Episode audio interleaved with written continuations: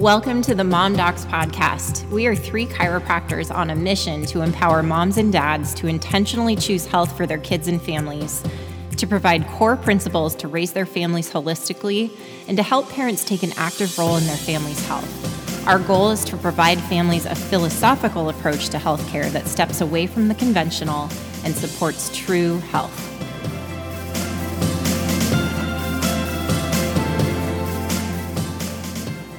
Okay, welcome back. We are super excited that you're joining us today. Um, in a previous episode, we talked about natural family planning and the pill, and now we're going to switch gears and talk more about infertility. Um, it seems like infertility rates are on the rise. Um, I know personally in our clinic, we've seen an increase in the number of women that come into our clinic who complain of having infertility or difficulty conceiving. Um, and really, we just want to get into that today. We want to kind of dispel myths. We want to talk about conventional treatments for infertility and really looking at the body as a whole, like holistically looking at what infertility actually is. It's not a disease, but really how we can approach it naturally to get the body you know, back to where it's supposed to be. We're supposed to be fertile. We're supposed to be, as women, we're supposed to be able to conceive um, and have babies uh, without outside help. And so we're really going to attack this because I feel like there are a lot of emotional things that can be um, attached to this as well. And so all three of us are really going to speak to this and our own experiences as well. But if we really look at infertility, it's really just defined as being unable to conceive after at least one year of trying. And this is according to the CDC. So some people don't get pregnant on the first try. It does not mean anything is wrong. I know, Sarah, you're going to speak to this just a little bit. 6% of married women between the ages of 15 and 44 report being unable to conceive after one year. So 6% is a pretty decent number looking at all married women across that age group. 12% of women uh, have difficulty getting pregnant or carrying a baby to term. So maybe they do conceive, but they're not able to um, carry the baby to term. And then obviously there's a component to this process that we can't control, you know, and eventually you get to this point where we just have to trust the body's ability to do this and to go through this process. And as long as we remove the interference, which we're going to get to in just a little bit, I think we should start with talking about the emotional cost of this. I know that um, I have several friends that have struggled with this. And we have patients that come in, as I mentioned, that are infertile, at least they've been told they're infertile and that maybe they have like a very, very small percent chance of getting pregnant. And so I think we should really spend some time here. I know that there have been studies that have looked at divorce in women who are dealing with infertility. Um, one study looked at about 47,000 women um, that weren't able to conceive after fertility treatments. And these women were actually three times more likely to end their marriage than those who did conceive. Mm-hmm. There's a suicide risk component. Uh, one study looked at 106 women who were going through IVF and found that the suicide risk was 9.4%, which is super high. Some other studies have looked at anxiety and stress in women who are dealing with infertility. And what these studies have found is that the, this anxiety and the stress in these women is the same as uh, people that are going through cancer, that have received a cancer diagnosis. Mm-hmm. So this is really significant.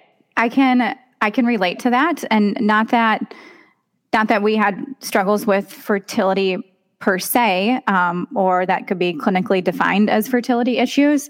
But it was such an interesting season of life to spend all of these years trying to avoid being pregnant and then deciding, okay, this is our window, this is our season where we we would like to get pregnant, we would like to start our family. And I know for for me personally, it did not happen right away. And to me, it felt like, no, no, like I remember like counting and tracking and then waiting and waiting and waiting and just waiting for the day that my period was supposed to come and then just praying it wouldn't come and then taking you know the spending bazillions of dollars on pregnancy tests because i wanted to know five days earlier if i was pregnant and it's being negative and then oh maybe it was just too early and then my period comes. And we went through several months of that. And for me it was just this very enlightening moment of realizing this is not just a given process. This is not just, I don't want to have a baby, I don't want to have a baby. And suddenly I decided I want to have a baby and I'm supposed to be able to have a baby tomorrow. And for me as a practitioner, this was really so um, just insightful to go through to realize that I started to question my worth as a can I be a mother? What's wrong with me? And I mean, this was just a four to five month window that I started having these doubts. So, as we were researching this and studying divorce and suicide rates, it was to me that that's very realistic because in a short window of feeling like I wanted to be pregnant and couldn't, I can only imagine the emotional burden of a, a year of trying or 18 months of trying. But I do want to say that there is a, com- a component of this that we really can't control. And you can have the table set, and for whatever reason, it just has to happen on timing that isn't your own. We have a great friend who's a friend between the three of us that I mean, there was no reason she should not be able to get pregnant right away. And I think for her, it was well over a year. Um, I think one of the best things that they did is they did not attach a label to it. Just like when I work with families who have a child that is expressing signs of ADHD, the first thing I'll tell them is don't you dare put a label on that child. This is a child that is working through adapting. So I feel like when we attach labels so quickly to things, it can really start to mess with our psyche. So um, diagnosing someone with infertility, I think, is a very dangerous and scary thing versus just saying it's not our timing right now. And I'm going to evaluate my life and figure out what are the areas of interference that I can work to actively remove for both myself and my husband. So we have our best chance of becoming pregnant. And after that, I'm going to allow this to happen on the timing that it's supposed to happen. Right.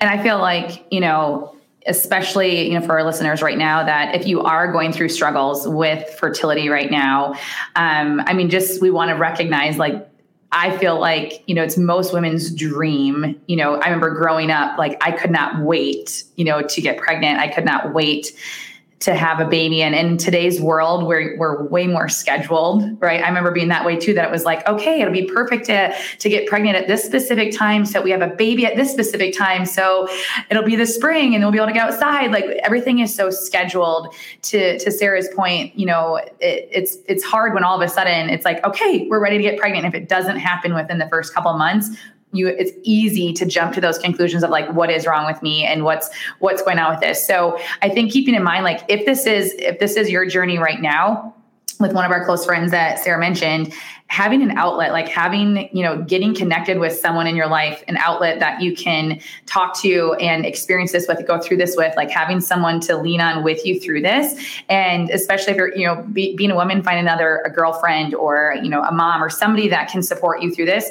Um, speaking to the stats that dr erin was mentioning i think is is really really important. Because i know it can be an emotional roller coaster. Like when it it took us about five months that was the longest it took us. So again, I didn't personally struggle with this, but even within those five months, I remember thinking that fifth month, it's like you're tracking your cycle. It was like, okay, I'm ovulating, ovulating these 14 days. And it was like, okay, and here's our window and we've got to be, you know, having sex a lot. And that felt like a job when you're it really, really did feel like a job at one point. It's like, really? Like again? You're like, okay, how many more days? What's the window? When, you know, and then, and then like you said, after that, then you're sitting there waiting and I bought the same things like the the test that you can take seven days before. And I remember, and again, it was only five months, but I remember every single time that it was negative, just that huge letdown of dang it, dang it. So I I get like the emotional struggle that this can create and just the roller coaster.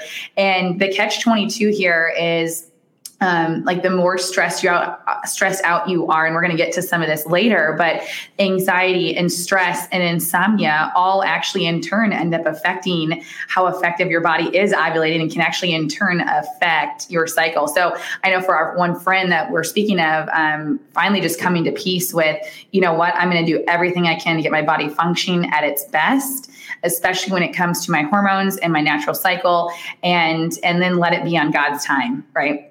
We should probably go through just like a crash course in what a women's cycle looks like. Um, and then we can kind of walk through where some women experience like interference to that cycle and why this could influence um, their ability to conceive. Yeah, I think um, that that'll be good too because I remember before I understood this, and I, you know, I've had a lot of science and anatomy background but I still like going to get pregnant. I was like, okay, we, ha- we have to have sex every day and kind of rewinding like, wait, whoa, whoa, whoa, you can't get pregnant at any moment. Like there is, there's actually a pretty short window in which you can get pregnant and a lot has to like go into place. So for some people that are struggling with fertility or just struggling to get pregnant, sometimes it might be as simple as getting to know your body better, getting to understand when you ovulate more so you can increase your odds of there being an egg there to be fertilized. So yeah. I think, yeah, I think just having some basic anatomy here on, on our cycle would be good for all of us. Yes. So cycles are on average 28 days long. Some women are shorter, some women are longer. Um, and really, the innate purpose of a woman's cycle is to conceive.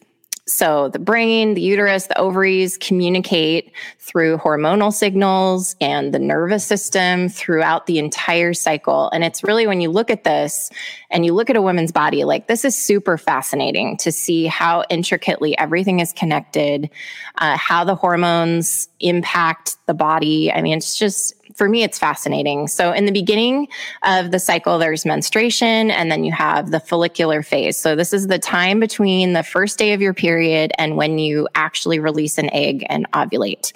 Um, so, the pituitary gland makes a hormone called follicle stimulating hormone, which tells the ovaries to release an egg the follicles produce estrogen. So the follicle is like going to release the egg and it, it's actually producing estrogen. And then that stimulates the uterus to then build its lining up in case the egg that's ovulated is actually fertilized so that it can implant and a baby can start to form. Um, so really, really interesting how these different organs produce hormones that all affect the cycle.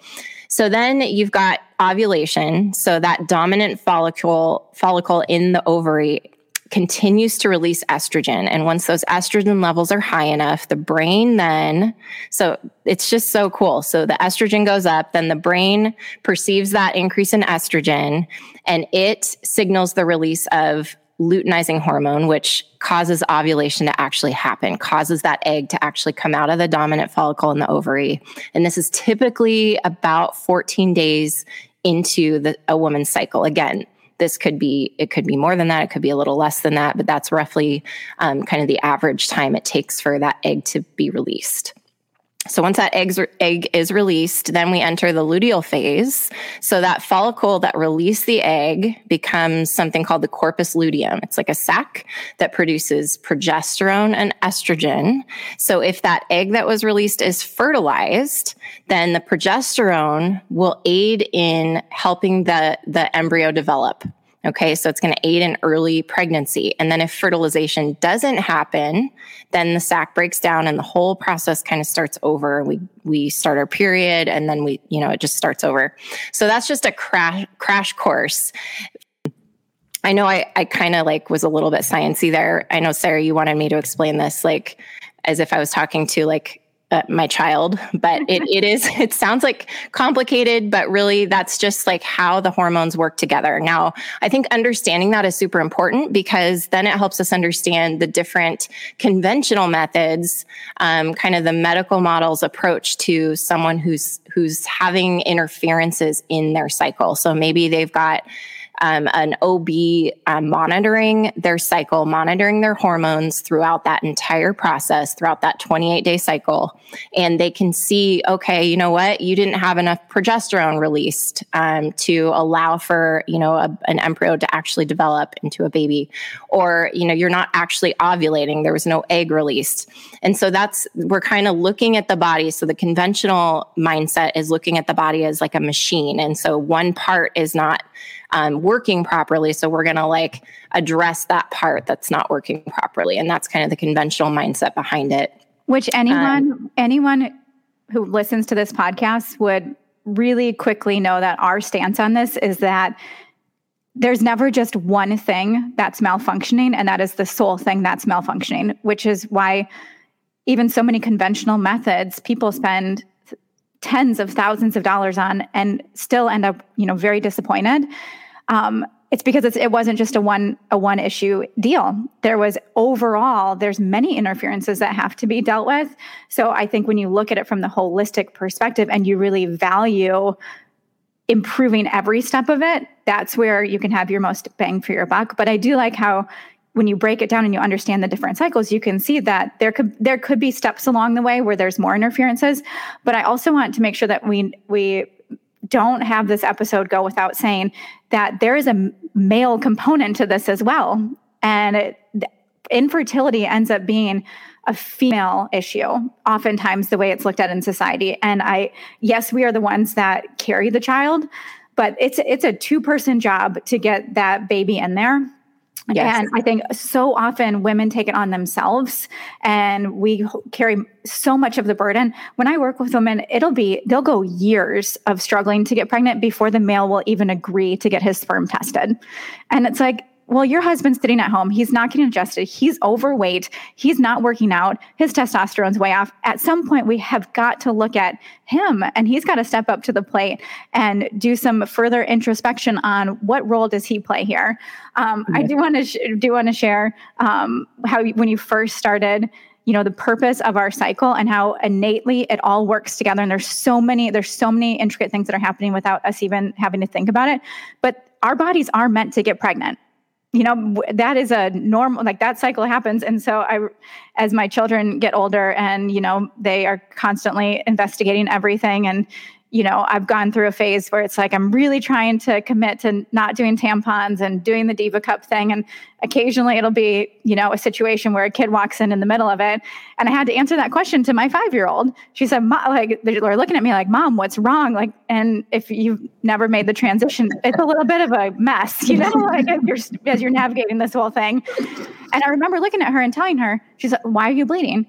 Okay, well, every month mommy's body prepares to have a baby and, ev- so my body's getting ready for that and if we decide or for whatever reason my body doesn't have a baby in it then my body knows every month that it doesn't need all that preparation so it goes ahead and gets rid of it and then the next month it starts back over again and she's looking at me like why does it have to be such a gross process? I'm like, I don't know, sweetheart. Like, this is just part of it. Like, we'll we'll talk. We'll have that conversation later.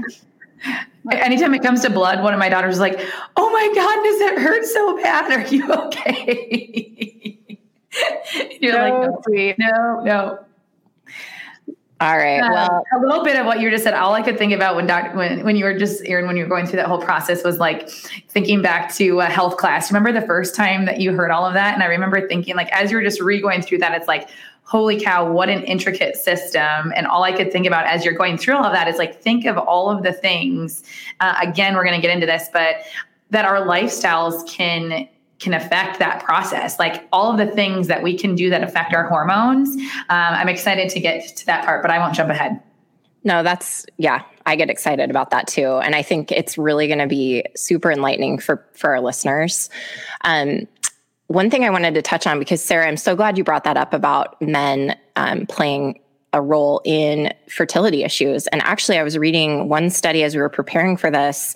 Um, it it even said that men's infertility is about 40% of the issue. So, like, um, I think it said something like women affect 40% of infertility and men affect 40%. And then there's like this 20% um, that there is unknown, like unknown causes. They don't know why the woman or the man, you know, they're both women and, and man, woman and man seem to be, you know, functioning okay. They can't figure out why they can't conceive. And so that's a really high number. And so I'm really glad that you brought that up because we'll, we'll talk about this in a minute too, but like we'll have patients that come into the office for the first time and they're like, Hey, you know, I heard you were able to um, help my friend, you know, deal with some of the fertility issues she had. I really want you to check my spine and figure out where the interference is. Um, and but my, you know, her husband wouldn't come in, and I'm like, you know, it it could be partly an issue with with your husband too. Like we definitely want to get him checked. And so we'll talk about that in a little bit. So that's just something for couples to be aware of.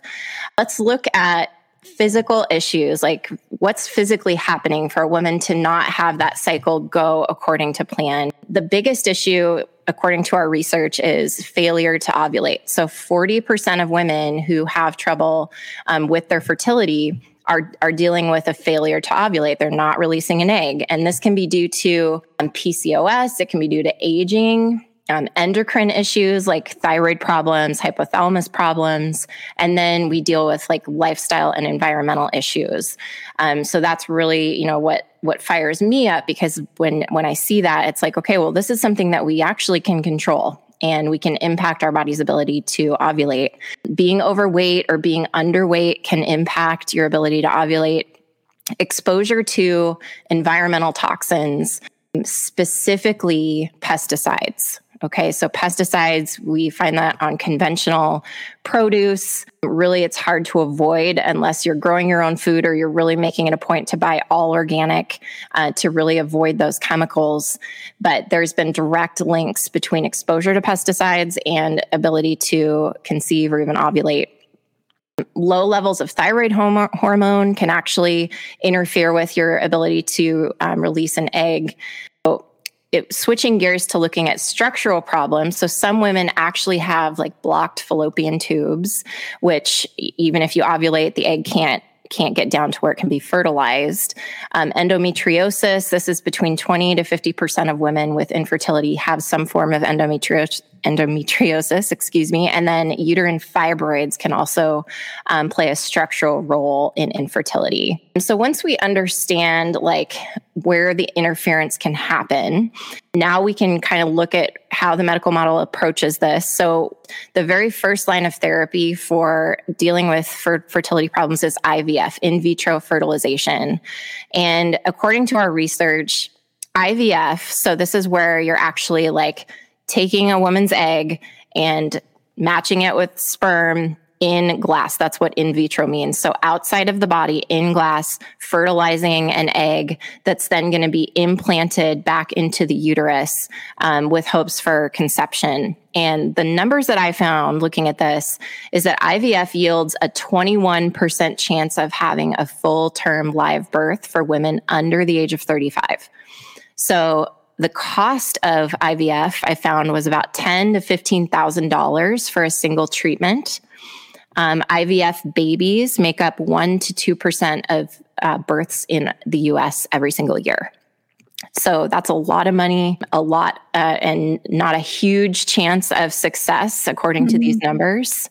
I think that people will end up doing the 20% though because of the significant emotional strain of not being able to conceive or not being able to carry a baby.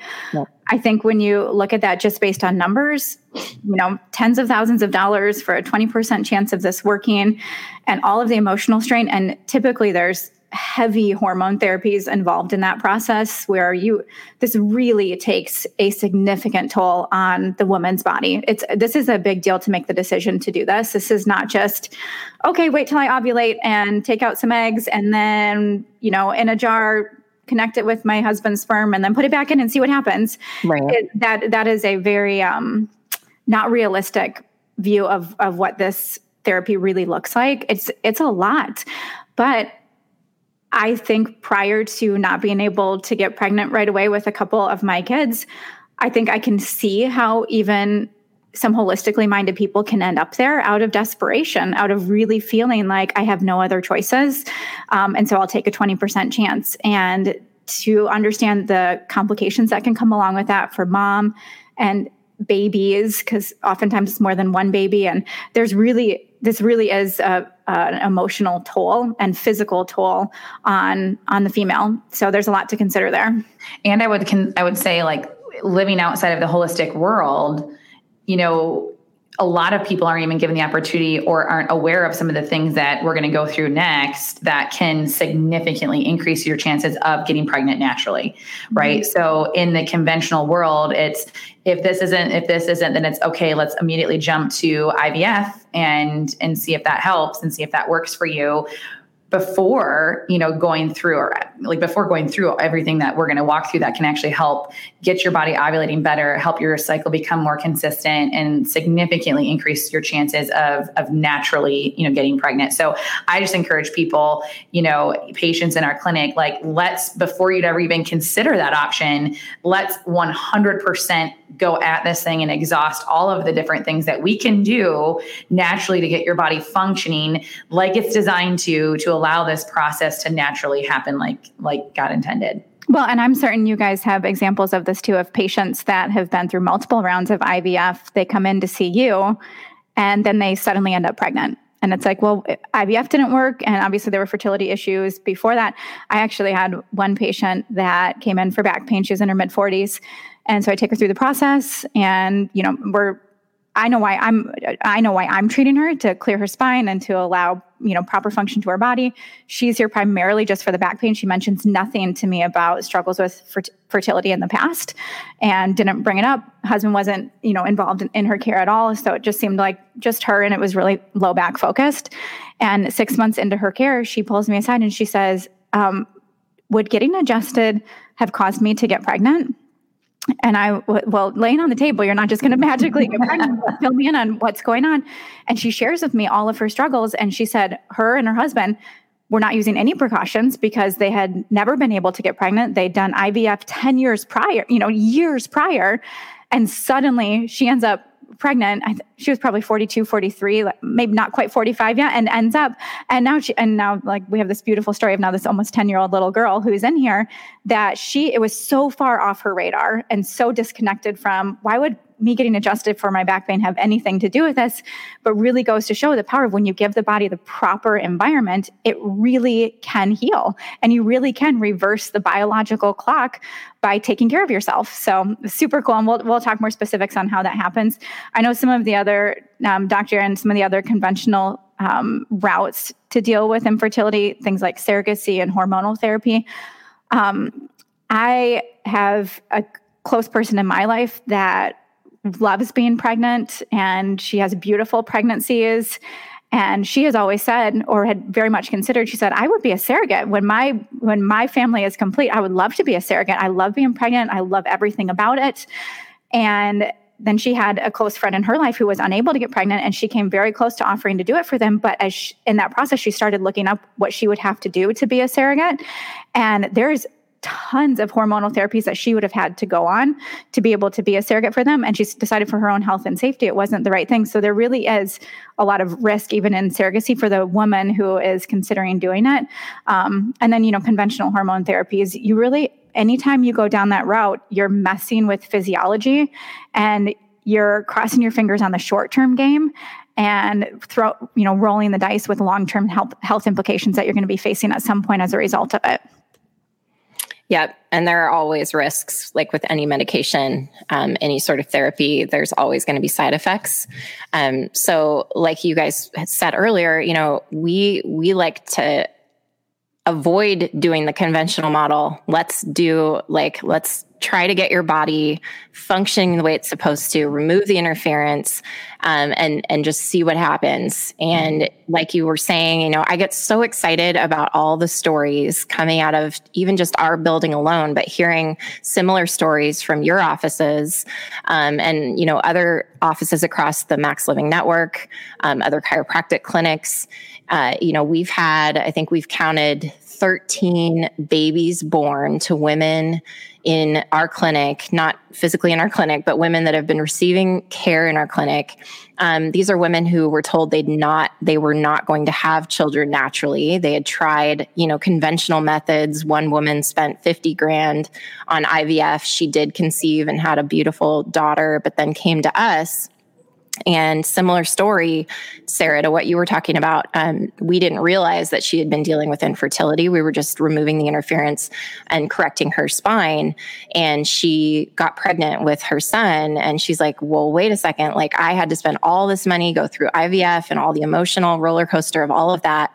Um, and this is the only thing I've done differently. The only thing I've done differently is getting my spine corrected. Could this have impacted my ability to get pregnant? And we're like, oh my gosh, yes, this happens all the time, actually. yeah. Um, and it's so cool. And, you know, another mom was, came into our clinic for literally, she's like, I heard that several women actually were able to um, conceive after they got their spines corrected. Um, and that's actually the only reason why I'm here. And now she's got three beautiful babies. And it's just like such a cool testament to the power of the body because we didn't do anything. We didn't get them pregnant, right? Like we just remove the interference so that their bodies can do what they're created to do. And that's why I love what we do as chiropractors is really just looking for the interference and removing it and then getting out of the way and letting the body do what it's supposed to do. Exactly. And for for some of you, like if you aren't, if you're listening, you're not familiar with chiropractic, you're like, well, wait, what in the world is a chiropractic adjustment? Do to allow somebody to get pregnant you know? So like just backing that up for a second if you aren't familiar like you know very simply like your brain controls everything in the body and it communicates to your nervous system and your spine protects that. So you know research shows we all see it in our practices every single day. Like when your spine is out of alignment it affects the nerve impulses that get through. So anytime again you've, you've likely heard us say this before, but whatever the health issue is that's going on, whether it's infertility or just wanting to make sure your body's functioning at its best, removing the subluxation, like making sure that your spine is healthy, it's in good alignment, so the signals from your bloodstream can get through. Um, that's exactly how that happens. So, you know, a lot of times it's the low back nerves, you know, nerves in the low back, like somebody came in for low back pain, those same nerves innervate your entire reproductive, all of your reproductive organs, you know, down there. So if the right signals aren't getting through, that alone can affect whether or not your body is ovulating or if your cycle is regulated. Um, specifically, I've had a couple patients that, that has happened to, but one um, specifically uh, that you know right now she was a lawyer and you know she had struggled getting pregnant for over a year, so she started doing testing. Um, she wasn't a patient in our office at the time, but her husband was, and they found out that her thyroid was off. And if your thyroid hormones are off, that also can prevent your body from ovulating normally, um, or can prevent ovulation. So uh, they wanted to take her thyroid out. They wanted her to get on thyroid medications. There was all these different things, and she was very skeptical of chiropractic, but she finally came in and she's like, This is my last shot. I'll give this a try. We'll see if this works. If not, I'm going to go the conventional route because that's what her her husband was pushing her to come into the clinic. And sure enough, like she's a lawyer, she sits at a computer all day long, had for years, and she lost had lost 100% of the cervical curve in her neck, and um, the nerves in the middle of the neck, which is most affected from that, go directly to the thyroid. So I all I told her was, I you know I know that this is affecting the function of your thyroid. So the goal is is let's improve this as much as possible. And she had gotten testing right before she came into the clinic after going through like a four month corrective plan in the clinic, her x-rays improved, the curve uh, had improved, and she um, was that skeptical skeptical person still. She was like, I'm gonna go back and get the testing done and see what happened. And sure enough, within four months, like her numbers were all normalized. And literally, she had been trying to get pregnant for over a year. So literally almost a year and a half by then. And two months after that, they're pregnant you know like we all have those stories but so amazing when you know chiropractic is i would say the most important thing when it comes to fertility is just making sure we're removing inter- interference to how your body's created to function. And you think about that like when when you're going through the cycles when all of a sudden your brain senses that the estrogen is increased all of a sudden it tells your body to then ovulate. You know if that communication process isn't happening um, then that totally affects just your entire physiology and in this whole process and then I do want to say that I have stories similar to that as well. And then I also have stories of longtime patients that desire to grow their family and they have, you know, and they can't. And we're we've done all of the things and you know, and it's been years and we're taking care of their spine and they're following along nutritionally and they're taking the right supplements and we've done the testing. And just for whatever reason it's just not happening. And i think there there does have to be a component of saying of surrender and releasing the process, releasing it to, okay, I have done my part here. And if this happens, it will happen. Um, I've had that happen with two patients where they finally then decided, okay, I'm releasing it. I'm done. Um, I cannot live month to month like this. This is way too much of an emotional. Every 28 days going through the same thing, I can't do it. Um, and so two of them decided to adopt. And one of them, as, as soon as the adoption went through, bam, she wound up pregnant you know and it was just like okay maybe there was that stress component that we just needed to fully let go. And i don't have the secret you know formula for how to remove all of the variables. So that's why we look at it as holistically as we can and we start chipping away at it bit by bit So let's go through. I know we we did chiropractic, but let's just go through sort of a step by step or some ideas on ways to increase fertility. I'll just start with number one right off the bat by saying it's a two person issue. So vast majority of everything that we talk about is not just for the female to do. This is for uh, both people in the relationship to participate in. So the, the, vast majority of what we will talk about is that. Um, something that we didn't have on our list, but I do want to include is that if you are or you missed our episode on the pill and ha- natural family planning, it's a big deal. If you desire to get pregnant down the road, I really do think you should consider getting off the pill very quickly and allowing your body to reset. And that's probably one of the first things that we need to do.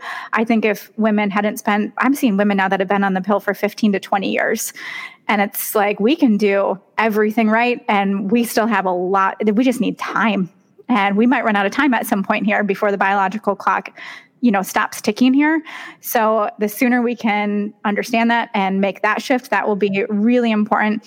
I know dr natalie you just you touched on chiropractic care. Did you have any more specifically you wanted to add to that component? I just wanted to actually jump in um, real quick when you were talking about just that surrendering and the effect that that can have on your body just mentally surrendering because again it is an emotional roller coaster as we've talked about and actually managing your stress. So like if you're if you're stressed out if you specifically even have a stress around you know getting pregnant and managing that cycle every single month i think that that word surrender is so amazing and like letting it go and letting go of that stress. And physiologically like your thoughts affect your hormones and your hormones actually directly affect your cycle. I think that is potentially one of the biggest takeaways that um, you know going through this journey could really have on someone. Um, one study specifically like measured the levels of an enzyme linked with stress in the saliva of women who were trying to get pregnant over a one year time span, and um, it's an enzyme called alpha amylase. They were basically measuring. Um, it's an enzyme that also helps your body digest carbohydrates, but it's also linked to that fight or flight stress response. And if you're in a stressed out mode, that um, that enzyme increases. So they were testing this with women and the research found that the women with the highest levels of amylase had a 29% lower likelihood of getting pregnant compared to the women who had the lowest levels of that enzyme. So there is a scientific, you know, yes, your thoughts, but that that word surrender can actually scientifically affect your hormones, which can affect your cycle too. So glad that you shared that because I feel like that's um, I know at least I've got a, a friend that I'm I'm kind of going through some of these steps with and stress is actually in my opinion like probably one of the biggest factors that that is affecting her cycle. And so now she's um, taking time every single day to do like 30 minutes of meditation and she's gardening and doing things that just naturally bring calm to her. And so she's like scheduling those things into her day. And so we're going to see kind of how that how that starts to affect her cycle but that's huge. I think looking at some of the the obvious things that we can be doing is like nutrition nutritionally analyzing your diet having um, you know like a holistic practitioner kind of look at what you're eating on a daily basis. I typically will look at somebody's um, like a diet or a food journal that's like a three week food journal. So I can look at patterns and look at things that they're maybe eating or not eating that could impact the overall health and function of their body. I'm not, I don't necessarily want them eating foods, you know, to treat infertility. Like that's not really what we're going for. We're looking at kind of the body as a whole. What does the body need to be nourished and to do what it's supposed to do? But typically what we'll find is if we do like some advanced testing is we'll find that their um, women are low in antioxidants. Um, they're eating foods that are like high glycemic. So some of these women are even pre-diabetic or diabetic. Um, they're not eating enough healthy fats. Um, they're not supplementing with like an omega fatty acid. Um, so all these things can impact uh, our hormonal production and our body's ability to just again do what it's supposed to do.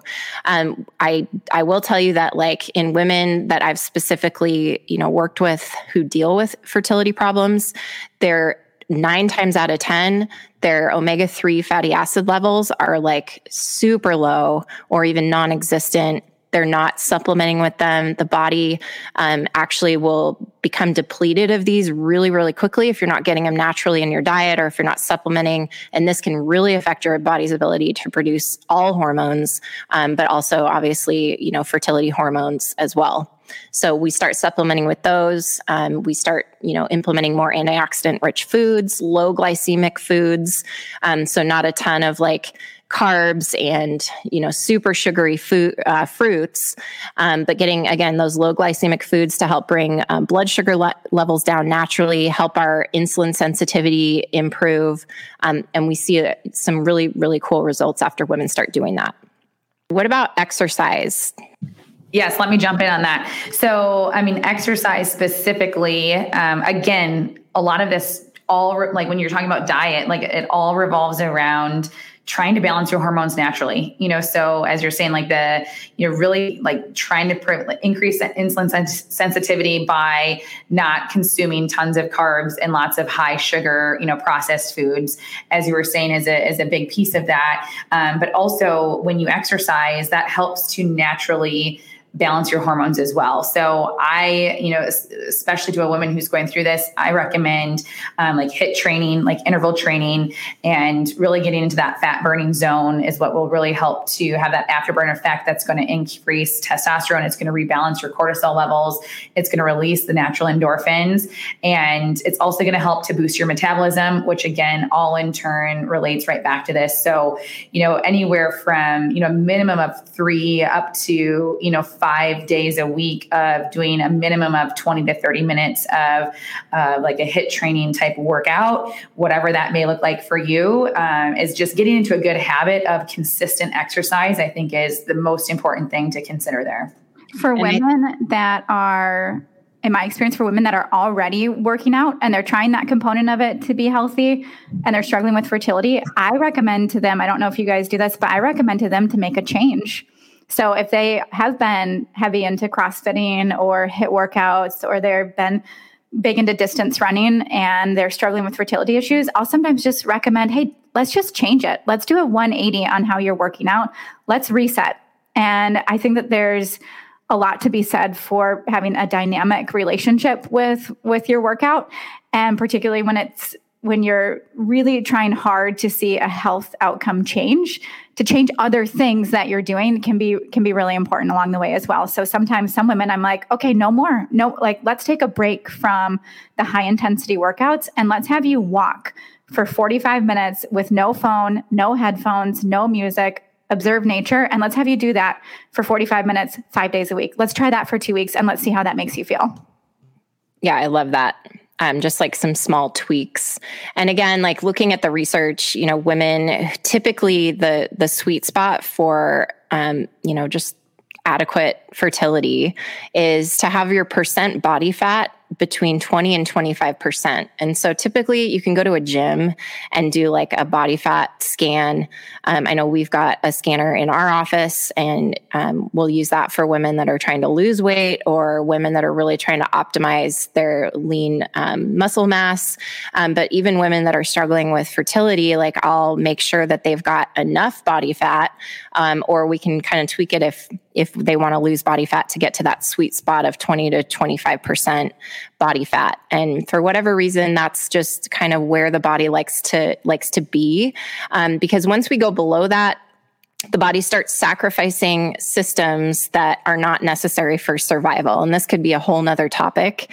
Um, but it's really interesting to see how the body responds to, like, in a state of starvation, how it will um, really just kind of shut down the reproductive cycle, shut down that system to preserve energy because it's not getting enough calories. So that's just one way to look at why the body would do that. And it's very brilliant to do that because it's obviously trying to survive. We don't need to um, necessarily carry babies to term if we're just really trying to survive. And so if you look at the body like that, it's actually the body doing a really good thing. So women that might not be consuming adequate calories, you know, that's a that's a big component. So well, again, we you can see that um, I remember I had heard about keto through my, you know, just by the nature of the world that we live in. Patients were had been talking about keto for years, and I had never fully done it myself. I had never said, "Okay, I'm going to go full keto. So I get a full understanding and I'm going to research it and I'm going to do a workshop on it and I'm going to commit to doing it for myself six months before I want, go teach someone else on it. And I'll tell you, my cycle changed. I, I my carbs I took way too low. My hair started to fall out. My my period started coming later. My energy levels changed, and it was like, oh my goodness, there's something to be said here about how this is affecting my hormones. And I had to realize so keto can be a, a, hot topic, and someone who's trying to lose weight or get healthier, or hey, maybe I should do that because maybe that will help my fertility, or I, you know, uh, many women are over that 25% body fat, and that's maybe what's affecting their fertility. Um, keto might not be the the right thing for you to jump right into. And in fact, in many ways, I think it isn't. Um, I think there's a safe way to do it for to balance a woman's hormones, but um, that involves eating carbohydrates at specific times during the month when your hormones need that support to be able to go through the proper um, four step process of ovulation and the whole cycle. Um, so really, nutritionally, there's there's a lot to consider there, um, and you can just if you have close observation of your own body and your own cycle, you can start to learn how these things are being affected by the foods that you eat. That's a really good point. And I think we probably could do an entire episode on like carbohydrate cycling throughout the throughout your your um, menstrual cycle. Um, that would be pretty fascinating to talk about and dive into. But I think we've kind of covered everything we can today. And we are so thankful for all of our listeners. And we will see you next time. Thanks for joining us today on the Mom Docs podcast. If you enjoyed listening to the show, the greatest compliment you can give is to share this with others and leave us a review on iTunes. By subscribing to our podcast, you'll never miss an episode. We'll see you next time.